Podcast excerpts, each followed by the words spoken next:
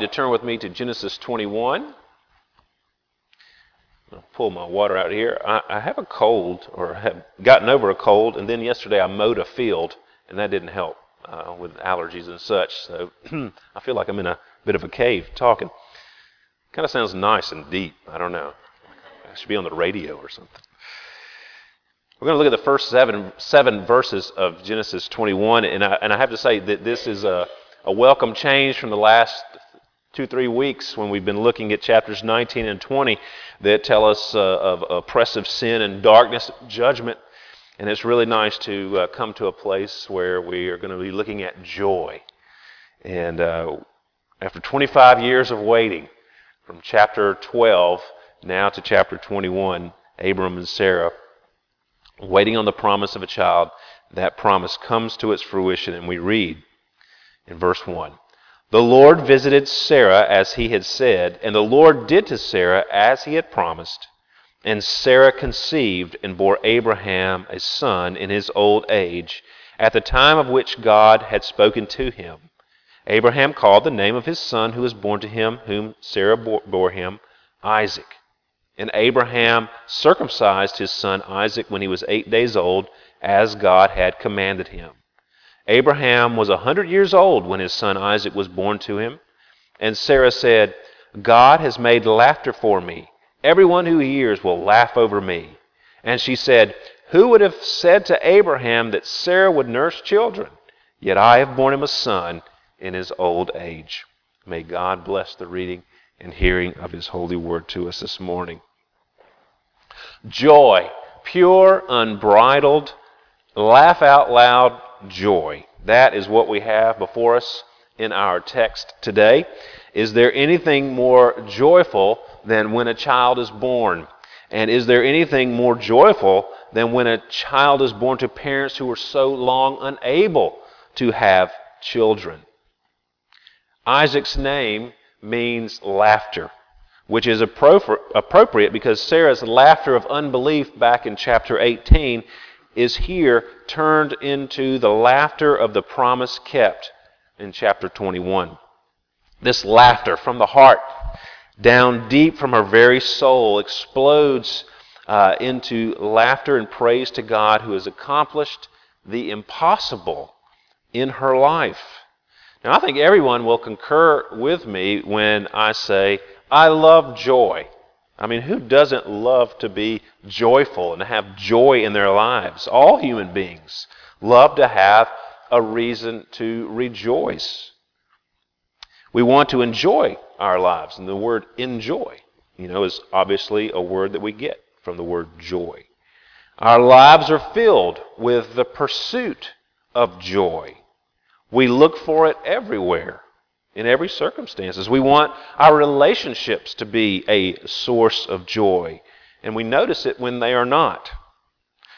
We want our leisure time and our hobbies to bring us joy, else we would not invest in them. We follow a football team, and it brings us joy when they win, but if they lose too much, we're just not going to care anymore because it hurts too much. We're not getting joy out of it. We look to our possessions sometimes to bring us joy the new car, the new dress, the newly decorated house. Well, the problem with finding our joy in these things, as we've all experienced, is that they do not last. Circumstances change, the car gets old, we get older, relationships change, and sometimes those relationships break down. People die. We die. Joy is fleeting and disappears, and the search goes on. Joy in things and circumstances and people ultimately goes away.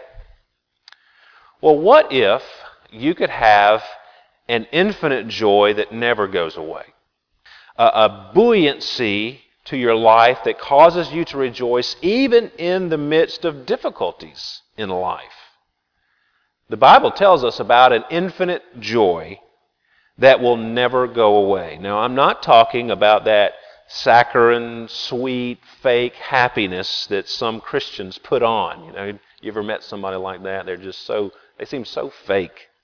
fake happy. Uh, I'm not talking about that sort of fake happiness. I'm talking about a deep sense of satisfaction, delight, and pleasure that exists no matter what the circumstances are. Even though you may not be laughing on the outside, you may be even going through a difficult time, there's still this sense of joy in your life, an undergirding pleasure and delight that holds you up. If we would look out at the beach uh, this morning, we would probably see some buoys floating out there, marking the channel or what have you. Uh, they float. Buoys, that's what they're for. You know, they float out there. They don't sink. And even when the storms come, they're, they're unsinkable. Now, this joy the Bible talks about makes your life like a buoy, unsinkable by the storms of life. The, the key, though, is the object of your joy. When your joy is in an infinite or in a finite, limited thing or person, like a car or a dress or even another person, uh, well, then your joy in that thing or person will also be limited and finite. But when your joy is in an infinite, unlimited object whose every characteristic is good, and then you can never exhaust the delight and joy you find in that object. And it can never be taken away from you. And because your joy is not in the created things of this world, when your circumstances are negative, you still have joy. See? For example, if your delight is to be financially comfortable in your life, you know, that's, that really makes you happy when you have money in the bank. Well, your joy is going to disappear when those when the money runs out, when your financial comforts are taken away, or when you die. But if your chief joy in this world is the Lord, then even when you lose everything, your joy is not affected because your joy is not in your money. It's in the Lord. And that's how joy in the Lord makes your life like a buoy. If your joy is in your health, if your joy is in your circumstances, uh, if your joy is in your material possessions, you're sure to sink one day because those things will certainly be taken away from you. And when that happens, you sink because you have lost your source of joy. And that's why the Bible tells us repeatedly over and over and over again to rejoice in the Lord. Rejoice in the Lord always. Again, I say, rejoice, Paul told the Philippians. Finding your joy in the Lord is commanded by Scripture over and over again. Well, that would seem, I mean, I'm giving you a straightforward thing. You know, find your joy in the Lord. Uh, and not in the other, and, and that seems a bit cut and dried. It's a little more complicated than that. If it weren't, uh, we'd all have mastered it by now. If it were simple, we wouldn't need to be re- repeatedly told to rejoice in the Lord. The problem is our hearts are fickle. Now, you remember, and maybe you don't, uh, maybe you didn't have the same experience that I had, but when you're a kid in school and you and your classmates started getting interested in the opposite sex, uh, when I was growing up, you would write uh, a, a, girl, in my case, uh, a note. And we're talking about elementary school here. We're not talking about high school. I love you. Do you love me? Yes or no? And you draw boxes under the yes or no and check one. You know, you'd have to give them the instructions. Check one, because sometimes they wouldn't check one. So, if you got a yes, then you had a boyfriend or a girlfriend. And of course, it didn't last long because we were children. It, it, it, was like a game. Children are fickle. You know, a new girl came to class. You know, she's cute and interesting and different than all the other girls. I'm going to ask her to be my girlfriend. So, you know, we're fickle. That was silly to do back then, and it was probably very unhealthy as well. But we're still the same today in lots of ways. We, we find our we do sometimes find our joy and delight in the Lord as Christians, but, but our hearts get drawn away by other objects of affection, by other people or experiences that we want to have. Uh, our hearts are fickle. like a school child. And we must continually go back to the Lord to remember why we should delight in Him so much and, and you know, why we should delight in Him above all others. And we have to go back and look at Him and to see Him again and to say, yes, that's why He's worth more than this car or worth more than having money in the bank or worth more than even my health. He's worth more than everything. So this morning, my goal is for us to laugh the laughter of joy in the Lord, to actually experience that this morning. Now, we probably won't be doing that out loud because we're Presbyterians, and you know, you just can't do that. But maybe in your heart, to recapture the laughter, the joy in the Lord. I want us to, to try to do that this morning. Uh, to rehearse and maybe rediscover the goodness and mercy of the Lord to us, as the Bible tells us to taste and see that the Lord is good. Now, this passage gives us uh, reasons to rejoice in the Lord, along with Sarah in the birth of Isaac. She said, verse 6, I believe it is, God has made laughter for me. Now, hopefully, uh, we'll be able to say along with her, God has made laughter for me as we think about the importance of the birth of Isaac and the nature of the birth of Isaac. Now, first of all, the importance of the birth of Isaac. Why is this particular birth so important? This Old Testament birth, you know, thousands of years ago. Why is it important to us today? Well, I noticed a couple of articles out in the blogosphere this week. You know, blogosphere. I've just started a blog, so I've got all the terms down. I'm way behind because I think people don't blog anymore. It's passe now, but I'm a little behind the times. I'm, i feel I'm getting older, and uh, you know, I'm starting to. The technology's passing me by and stuff. So forgive me if uh, young people, if you think that's a funny term, blogosphere. But uh, some people had written a couple of articles that were on the internet this week. And uh, they were talking about the use of the term gospel issue. And it's uh, an interesting discussion. You know, we, we use that term, or maybe you don't, but preachers do. Uh, we would we might use that term to describe something that is imperative to be believed. It's a gospel issue. For example, you might say, believing in the doctrine of substitutionary atonement is a gospel issue. Because if you don't believe that Christ died in our place as a, as a sacrifice of atonement for us, then you don't believe the gospel because that's that is the gospel, that Christ died for sinners. It, it, it's a gospel issue. If you take it away, it's you don't have the gospel anymore. You can't say that someone who doesn't believe that uh, really is a Christian in the same sense that we would say a person is a Christian. On the flip side of that, you might say something like uh, infant baptism is not a gospel issue. Uh, if you say that, you would be affirming that whether or not one agrees with infant baptism it, it doesn't make a person a Christian or not. You know, we don't believe uh, our Baptist brothers and sisters are, you know, we, we may disagree with them about infant baptism, but we, we believe they're Christians because they believe in the atonement, they believe in Christ. And it's a secondary issue to us. So it's not a gospel issue. It's not that important that we would say, oh, well, they're, they're not believers at all because they have sacrificed the gospel in that belief. So you see what I'm saying with gospel issue. The birth of Isaac is a gospel issue. It is absolutely important.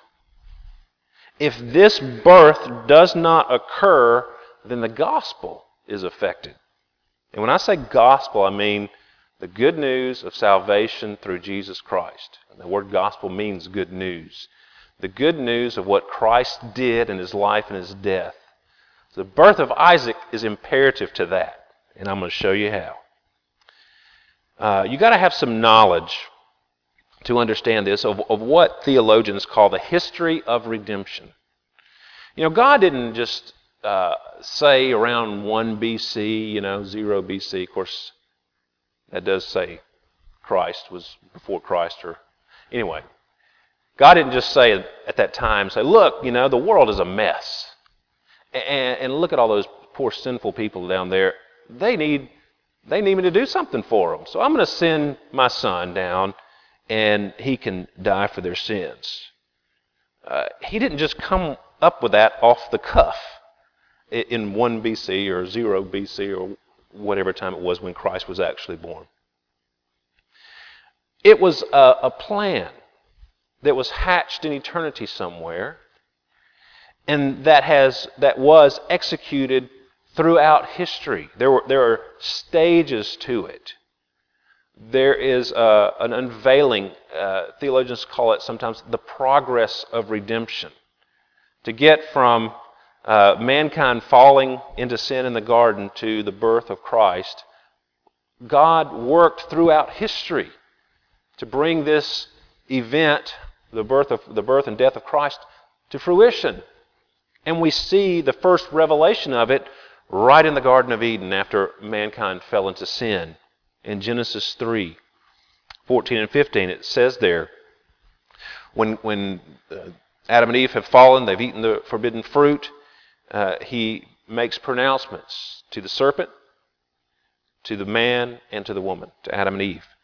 And what he says to the serpent is very interesting. He says, The Lord God said to the serpent, because you have done this, cursed are you above all livestock and above all beasts of the field. On your belly you shall go, and dust you shall eat all the days of your life. Now, this is that verse. The next verse is really the important one, but that verse is not just telling us, you know, why snakes don't have legs. You know, the, he says, You're going to eat dust, Satan.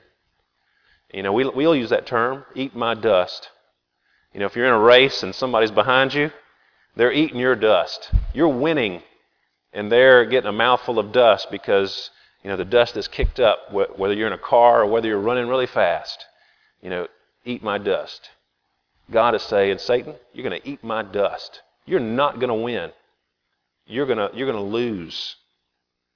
And then verse 15 tells us how he's going to lose.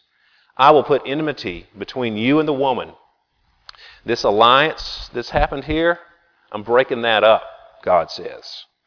And I'll put enmity between you and the woman, and between your offspring and her offspring. That gets played out in the first chapters of Genesis. He, now we're talking about groups of people, but all of a sudden it turns singular. He shall bruise your head, and you shall bruise his heel. And that is a prophecy of the birth of Christ. There's going to be a Redeemer come who is going to crush the head of Satan. There's going to be a Redeemer born who's going to come and destroy his work. He's, who's going to make him eat dust for the last time. So God promises a Redeemer, and the birth of Isaac is a stage in that process of bringing the Redeemer into the world.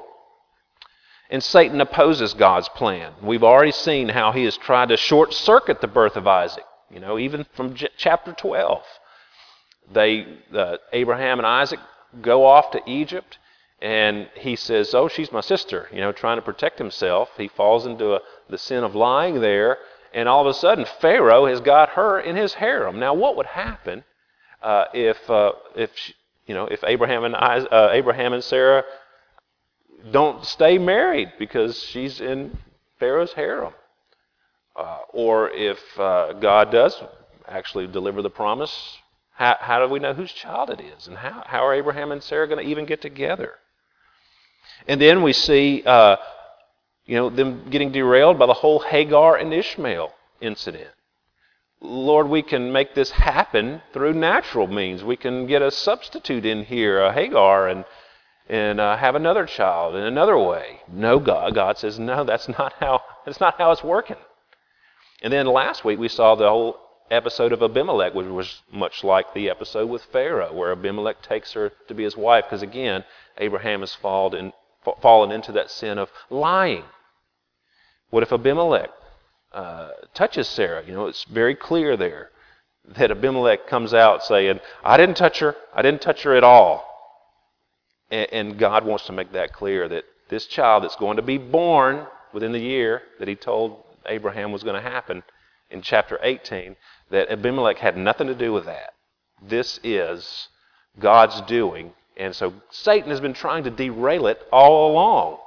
And so here we find that God finally delivers on the promise. God intervenes. He would not allow Abimelech to touch her. He intervenes to make sure that this promised one is born, even though Satan's trying to derail the whole process. And then, of course, through Isaac, Jacob is born. And then Jacob has 12 sons. Uh, Jacob's name is changed to Israel. Those 12 uh, sons become the 12 tribes of Israel. They become a people, a nation.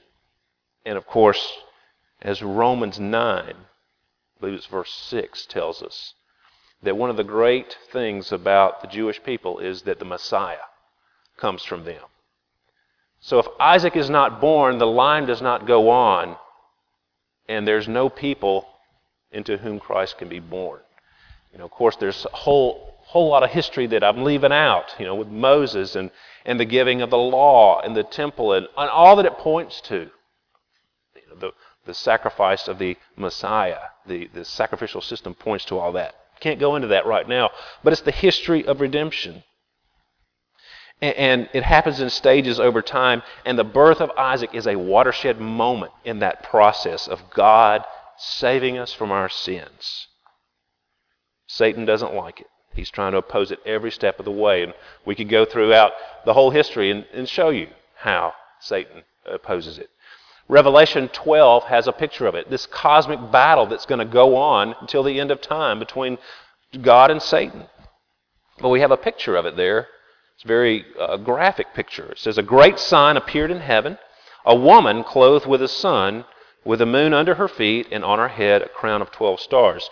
Now, I believe this woman symbolizes the church, not just the church of the New Testament, but the Old Testament church as well. Israel, the people of God throughout all time, symbolized by this woman. She was pregnant and was crying out in birth pains and the agony of giving birth. And another sign appeared in the heaven Behold, a great red dragon that symbolizes Satan.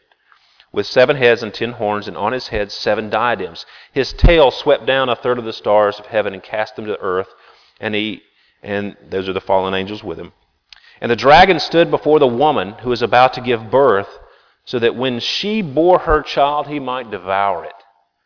So Satan, throughout history, has been trying to devour the Redeemer, whether it comes from devouring Isaac before he's ever born, or any of the stages throughout the redemptive history where he has tried to short circuit God's plan.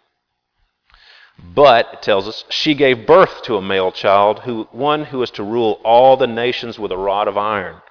But her child was caught up to God and to his throne. That's Jesus, the Redeemer. And the woman fled into the wilderness where she has a place prepared by God in which she is to be nourished for 1,260 days. And that's the church in the days in which we live. Well, Satan wants to devour the Redeemer. Remember when Jesus was born? Herod. Herod came along and he, he wanted to murder Christ. He was an agent of Satan. It was his work. And Satan thought he finally succeeded on the cross. He finally got somebody to put Jesus to death, but God turned it all around on him. And it was the perfect plan. God turned it around on him, and he took people from every tongue, tribe, and nation who belonged to Satan, and he rescued them. He redeemed them. He bought them with a price through the sacrifice of Christ, through the sacrifice of the Redeemer. And they are the Lord's now. They no longer belong to Satan. So he has looted Satan's kingdom of his people. They are the Lord's now, and this Redeemer will return one day and will ultimately crush Satan's head and save all his people, Satan will eat dust. That should make your heart laugh. If Isaac isn't born, then our redemption doesn't progress. So the short answer our salvation depends on this birth. The Lord visited Sarah as he had said. I love how uh, verse 1 and 2 reiterate how God did this thing. He promised it, He's delivering it. The Lord visited Sarah as he had said, and the Lord did to Sarah as he had promised. And Sarah conceived and bore Abraham a son in his old age at the time of which God had spoken to him.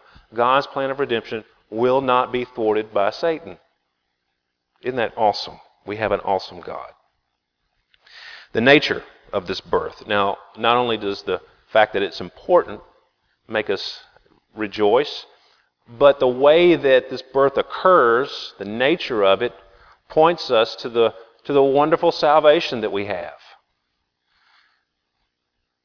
Back in chapter 12, God called Abram out of the Ur of the Chaldees in Haran and promised that he would make him into a great nation. And, and Abraham was 75 when that happened. Now he's 100 years old.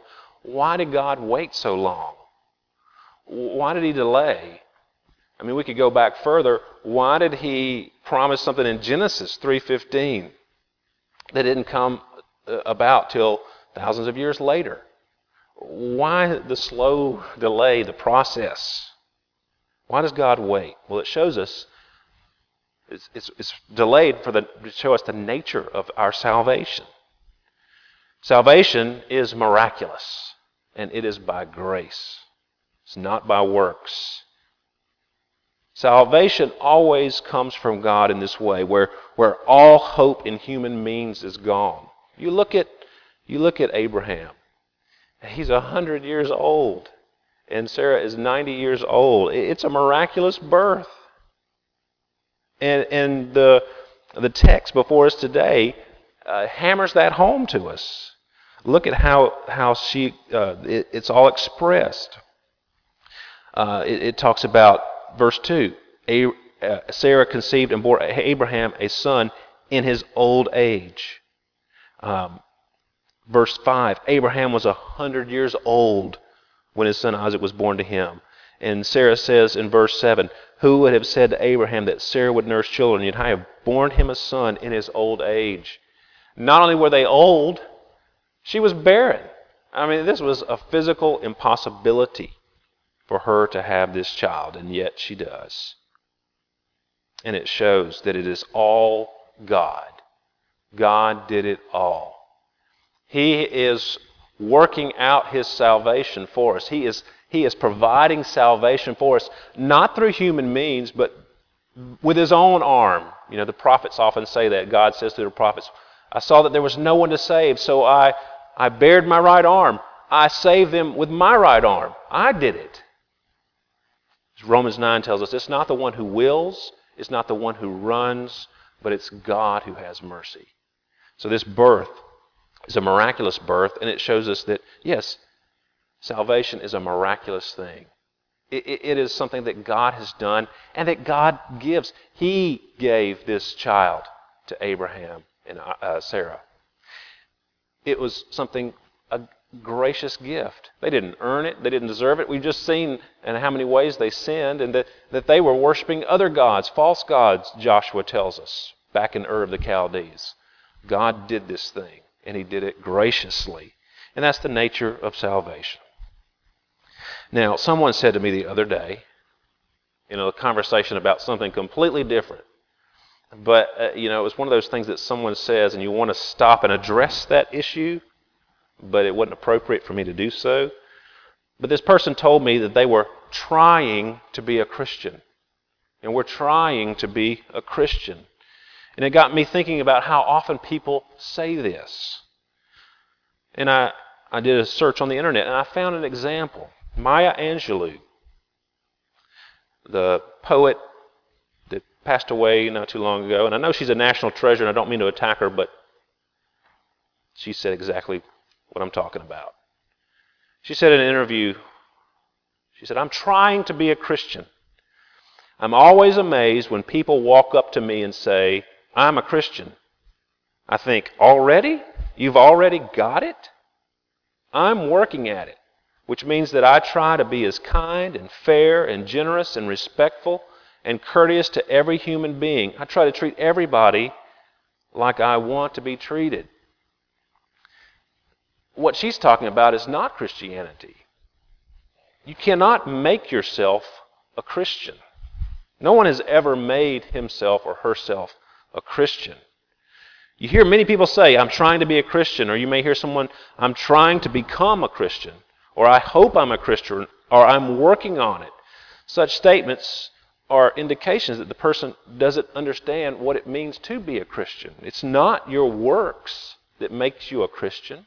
She says, I'm trying, I treat, I treat everyone nicely. You know, I'm trying to be a Christian. I'm trying to be fair and generous and respectful.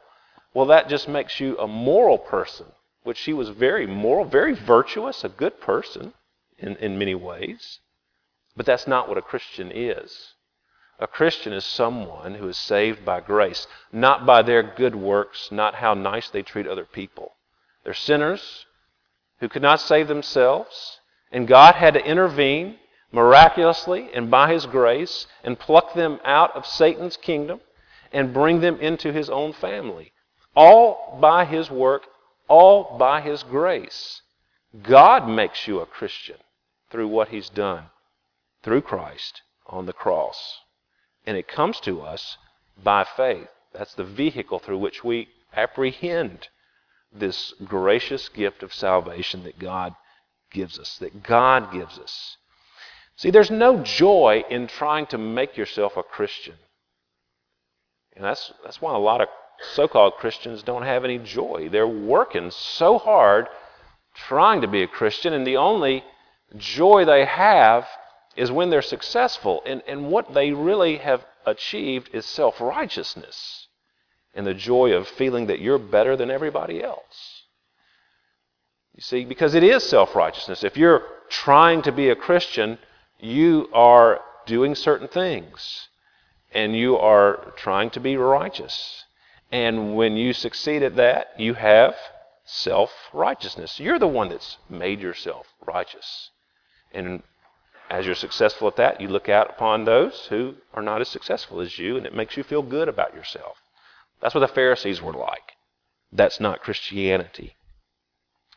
Christians are those who recognize that, that they're lost, that they're sinners, that they're broken, that they can't do it themselves.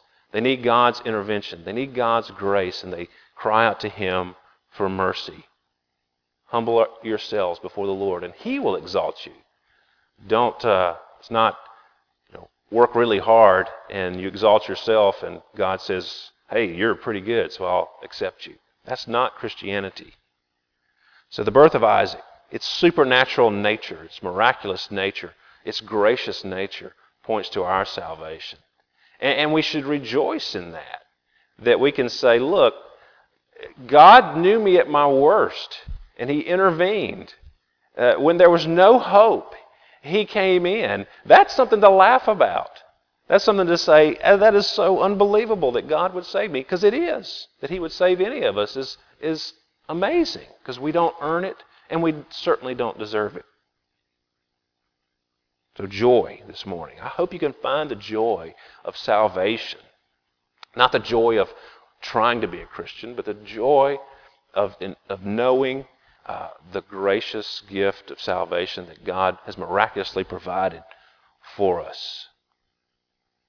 When there's no grace, no miracle, or no supernatural intervention in our lives, then there's not going to be much joy there. So, what's your joy in this morning? Is it in the Lord and in this salvation that He's provided? Or are you pursuing other things in this world? Trivial things, new car, new you know, bigger bank account, relationships, whatever it might be. C.S. Lewis gives us a, a great perspective. He says that we are half hearted creatures, fooling about with drink and sex and ambition when infinite joy is offered us. Like an ignorant child who wants to go on making mud pies in a slum because he cannot imagine what is meant by the offer of a holiday at the sea. We are far too easily pleased.